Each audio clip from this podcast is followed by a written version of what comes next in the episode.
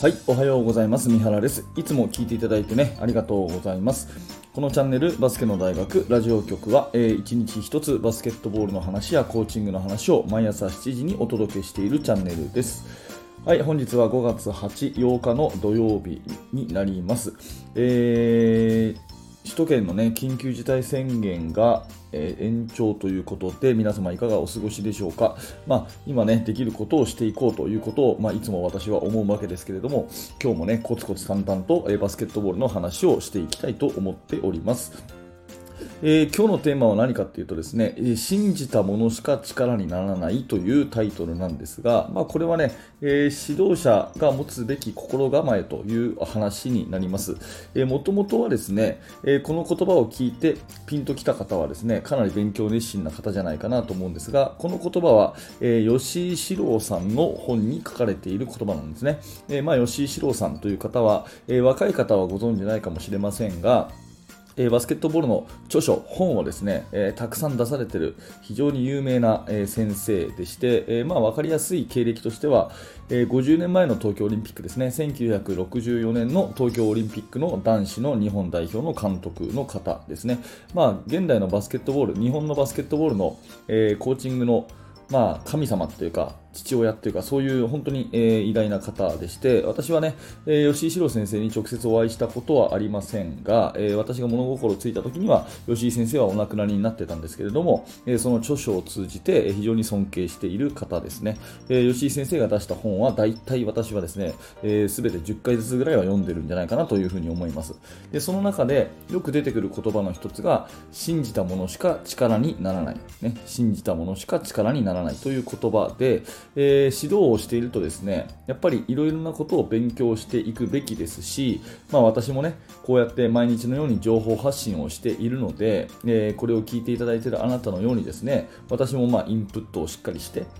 そして得たものをアウトプットしてっていうことをして、日々勉強して新しい情報を手に入れてるわけですね。ただし、その得たものをですね全部そっくりそのままチームの選手、生徒たちに横流しで伝えることがいいかっていうとそうじゃないということになります。ここ大事なのでもう一回繰り返しますけど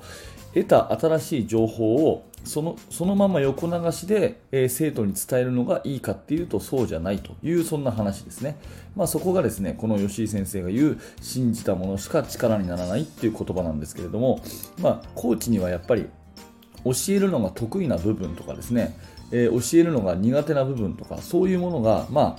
あ、あってしかるべきだしむしろまあそういう特徴を持つべきだと思うんですね、うん、私であればこういうことを教えるのが得意です。だけれどもこういうところを教えるのは苦手です。というようなものがね、えー、ある、まあ、それがいわゆる長所。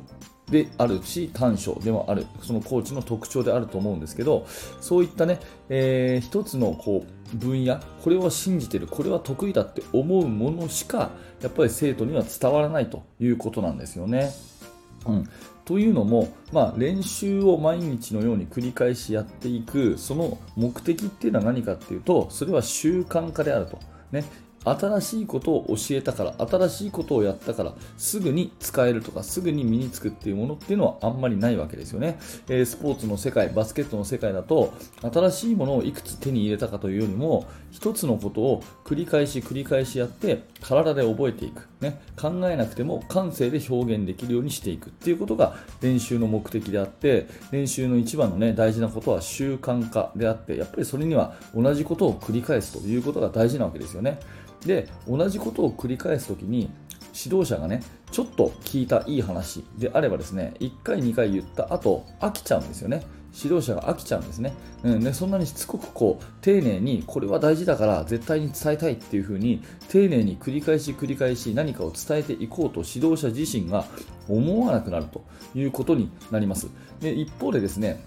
本当に自分が信じているものこれは絶対に必要なんだと。いうようなものですね。これもやり方、このバスケットボールの方法っていうのは絶対に身につけてほしいんだっていうふうに、すごくすごく心から信じてるものっていうのは、やっぱり繰り返し繰り返し強調したり、ね、言い方を変えたり、違った表現で伝えたり、あの手この手でですね、選手たちにやっぱり伝えていこうという、そういう指導者の、うんまあ、ファイトみたいなものが湧いてくるわけですね。で、そこにこう指導の成果の差が生まれてくるということになります。ね、もう一回まとめますけど、練習の目的というのはあくまで習慣化であると。ね、習慣とかっていうのはやっぱり継続が必要であってちょっと聞いたいい話とか最近知った新しい話程度のことだと指導者の方が飽きちゃって繰り返し伝える気にならなくなると逆に本当に自分が大事だと信じているものっていうのはもう無意識のうちに繰り返し繰り返し伝えるようになるはずなのでそこで指導の成果が分かれていくということになりますなので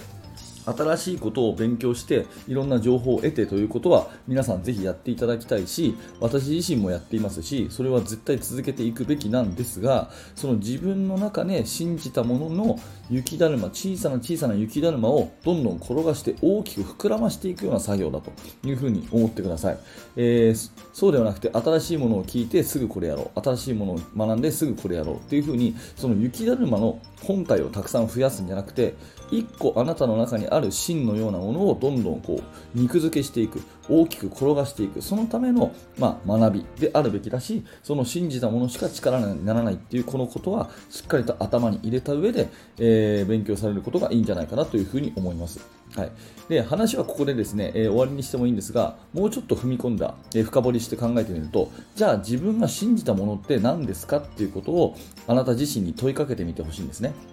うんでその時に、えー、一つ振り返るポイントとなるのはコーチになった最初の頃に何を生徒に教えていたかということを考えてほしいんですね。コーチになった最初の頃に何を教えていたかということを考えてほしいんですね。うんまあ、私で言うと、今40歳ですが、22歳でですね、えー、高校の、えーバスケットボールの監督になってその時にどんなことを教えようとしたかっていうのは、まあ、記録してあるので残ってるんですね。でその時にやった練習内容とかそういうのを振り返るとあ私はコーチになった時に最初にまずこれを教えようと思ったんだなっていうことが記録として残ってるんですね、まあ、ディフェンスの基本とかそれからオフェンスのねインサイドアウトとか、えパスワークで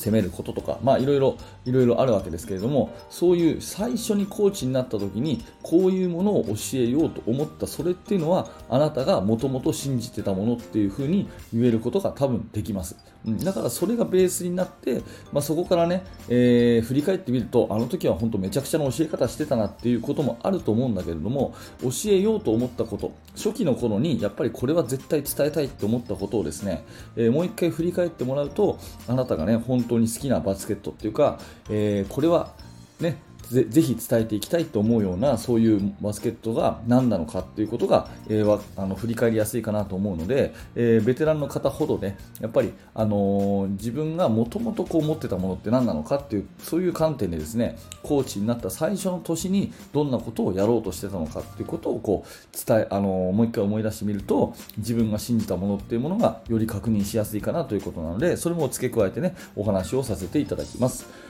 はい、ではまとめていきますが、えー、今日は信じたものしか力にならないというね、えー、吉井史郎先生の、えー、名言を紹介しました。えバスケットボールの練習の目的はあくまで習慣化であると、ね、習慣には時間が必要繰り返しが必要だと。ということはコーチがいい意味でしつこくしつこくこう言っていかなきゃいけないので、えちょっとね学んだちょっと聞いたいい話程度ではしつこさが生まれないということですね。なので本当に自分が信念として持っているものしか、えー生徒には伝わらず、えー、その力にはなりませんよという話。じゃあその自分が信じたものって何だろうっていうふうに振り返るにはぜひ自分がねコーチ自身が初期の最初の頃に、えー、指導者になった最初の頃にどんなことを教えようとしていたかってことを振り返ると、えー、ヒントになるんじゃないかなというお話でございます、えあなたの参考になれば嬉しいです。はい、ありがとうございました。え、このチャンネルではですね、え、毎朝7時にこのような話をお届けしております。何らか面白かった、役に立ったという方は、ぜひ、え、チャンネル登録をして、また明日も聞いてください。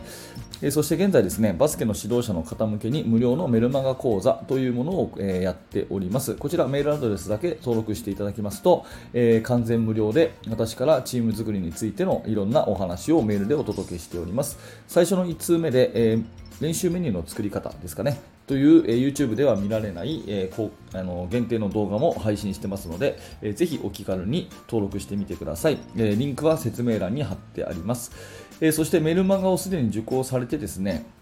えー、より深く学びたいという方は、えー、バスケの大学研究室というコミュニティがあります、えー、こちらの方非常に盛り上がっておりますし毎日のようにメンバーが増えておりますので、えもし興味のある方はそちらも説明欄から覗いてみてください。